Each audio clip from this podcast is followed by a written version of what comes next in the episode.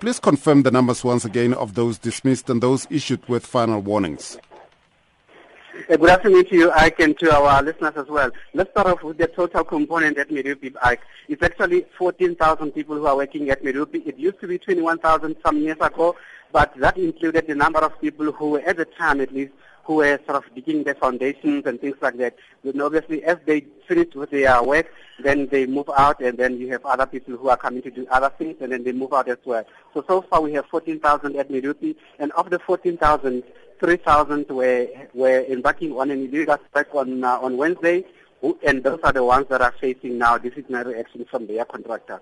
And those uh, that you issued out with uh, final warnings, uh, should we make it 11,000 then?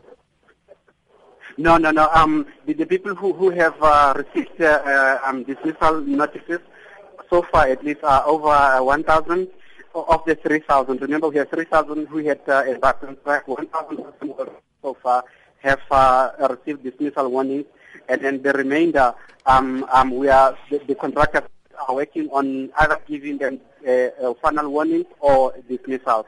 So then the number is like of the people who have been fired is likely to go up depending on uh, the variations between uh, whether people had been found before to have uh, been on, on, some of these actions before or whether they, they are now starting now. So, so the number is likely to go up from uh, 1,000 who, who, have been fired. What has been the reaction from uh, those that have been fired and the uh, representatives from the unions?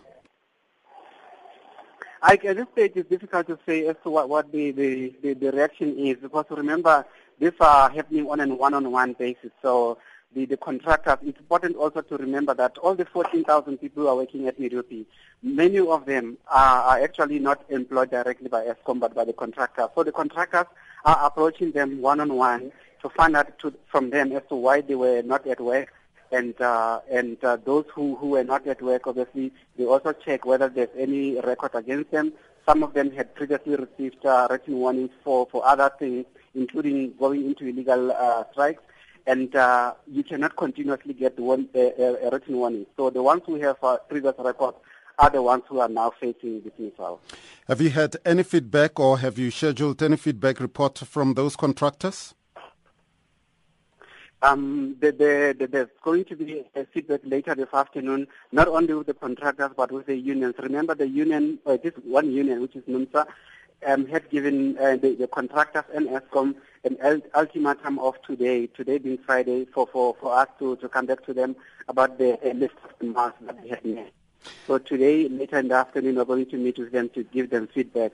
And uh, this issue about people who have been dismissed or who have uh, received uh, written warnings is likely to form part of that deliberation. We know that uh, publicly they've issued a statement uh, saying that uh, they will fight uh, these dismissals. Uh, your reaction to that statement? Well, um, I guess uh, at at after this meeting that we're going to meet to have with them, we will inform them as to what our position is. It is important, though, to, to mention that um, the, the, the, action obviously is, or the, the, whatever action that uh, this uh, trade unions will take, obviously it will be against the contractors directly, not Eskom. So we will get involved by default in a sense that uh, these contractors are working on our project. So, but uh, we will cross that bridge when we get there. But so far, we have a scheduled meeting later this afternoon for feedback on the, the request or the demands that we had uh, placed on, on both Eskom and the contractor. Just finally, how much pressure is this going to put on the grid? Uh, the fact that uh, we've got uh, a dispute uh, within Medupi that we would like to see going online soon? I, um, one of the things that has been sort of uh, um, misrepresented is that because of the strike, then there's load shedding. Medupi is not a power station in, in, a proper sense of the word. Medupi is a, is, a, is a construction site. It has not started producing power yet. It will only be in June this year when that first unit of Medupi will be producing power. So right now, the, the, the fact that there's load shedding uh, is not uh, as a result of the people going on immediately. It is falling behind. Uh, we, we've had uh, many postponements uh, that have uh, happened with regards to the first unit going online. What kind of impact is this action going to have? This one, um, hopefully, it's not going to have any deeper impact on, on the delays or anything because so far it's only two days, which is yesterday and, and Wednesday, which expected. So, and over the years, what we have done is to increase uh, the shift so that people can uh, do, do uh, extra so that we can catch up. on. So um, I'm sure we will be able to recover very quickly on this one. NUMSA's National Treasurer Mpumzi Maqungo, thank you for joining us. Uh, you've heard uh, what Khulu had to say that you have to deal with the contractors uh, and not with Eskom directly.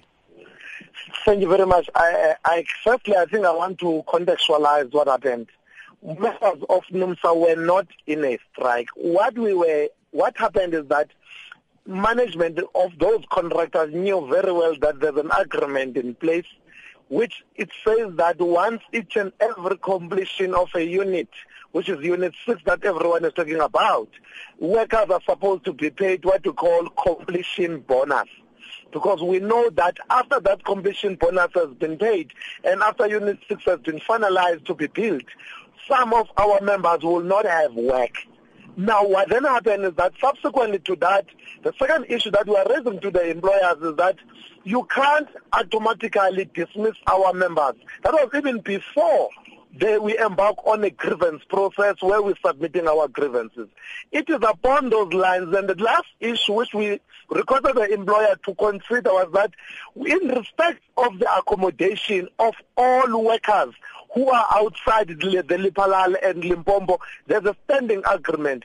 But there's an unfair labor practice in the light of cost-cutting measures where our own brothers and sisters, black people, and in majority in that particular establishment have been taken out on the previous um, arrangement and they were taken to hostels. We are arguing consistency and fairness, and this is unfair labor practice by the employer. Those are the three things that we've raised to the employers.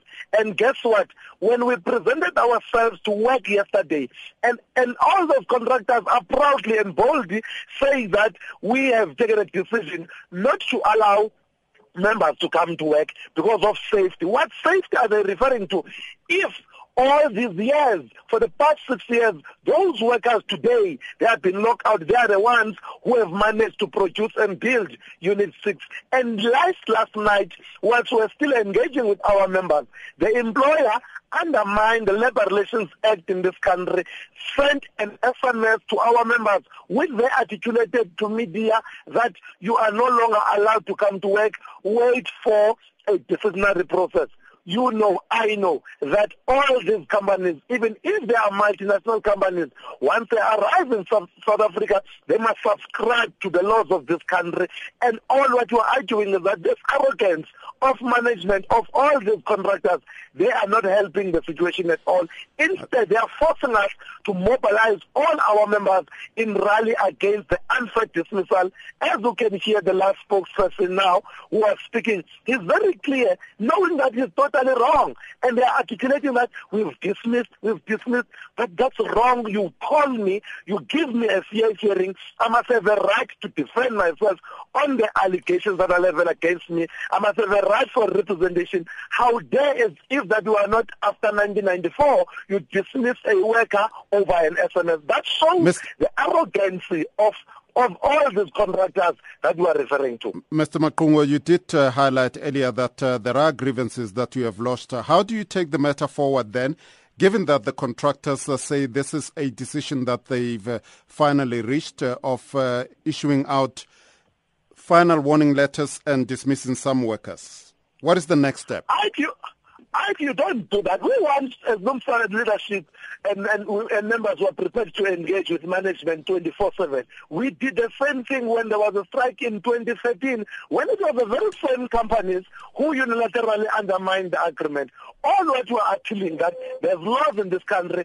If you've got an issue, whether it's retrenchment, whether it's a massive hearing or one member, write to that member, give that particular person an opportunity to present and to look for representation. We are calling for management. We are waiting for them to call us. We will defend our members, and I can assure you that we have not received anything at the moment. All what we're hearing that there's going to be a meeting, and we shall attend that meeting objectively in trying to resolve the matter that is at hand.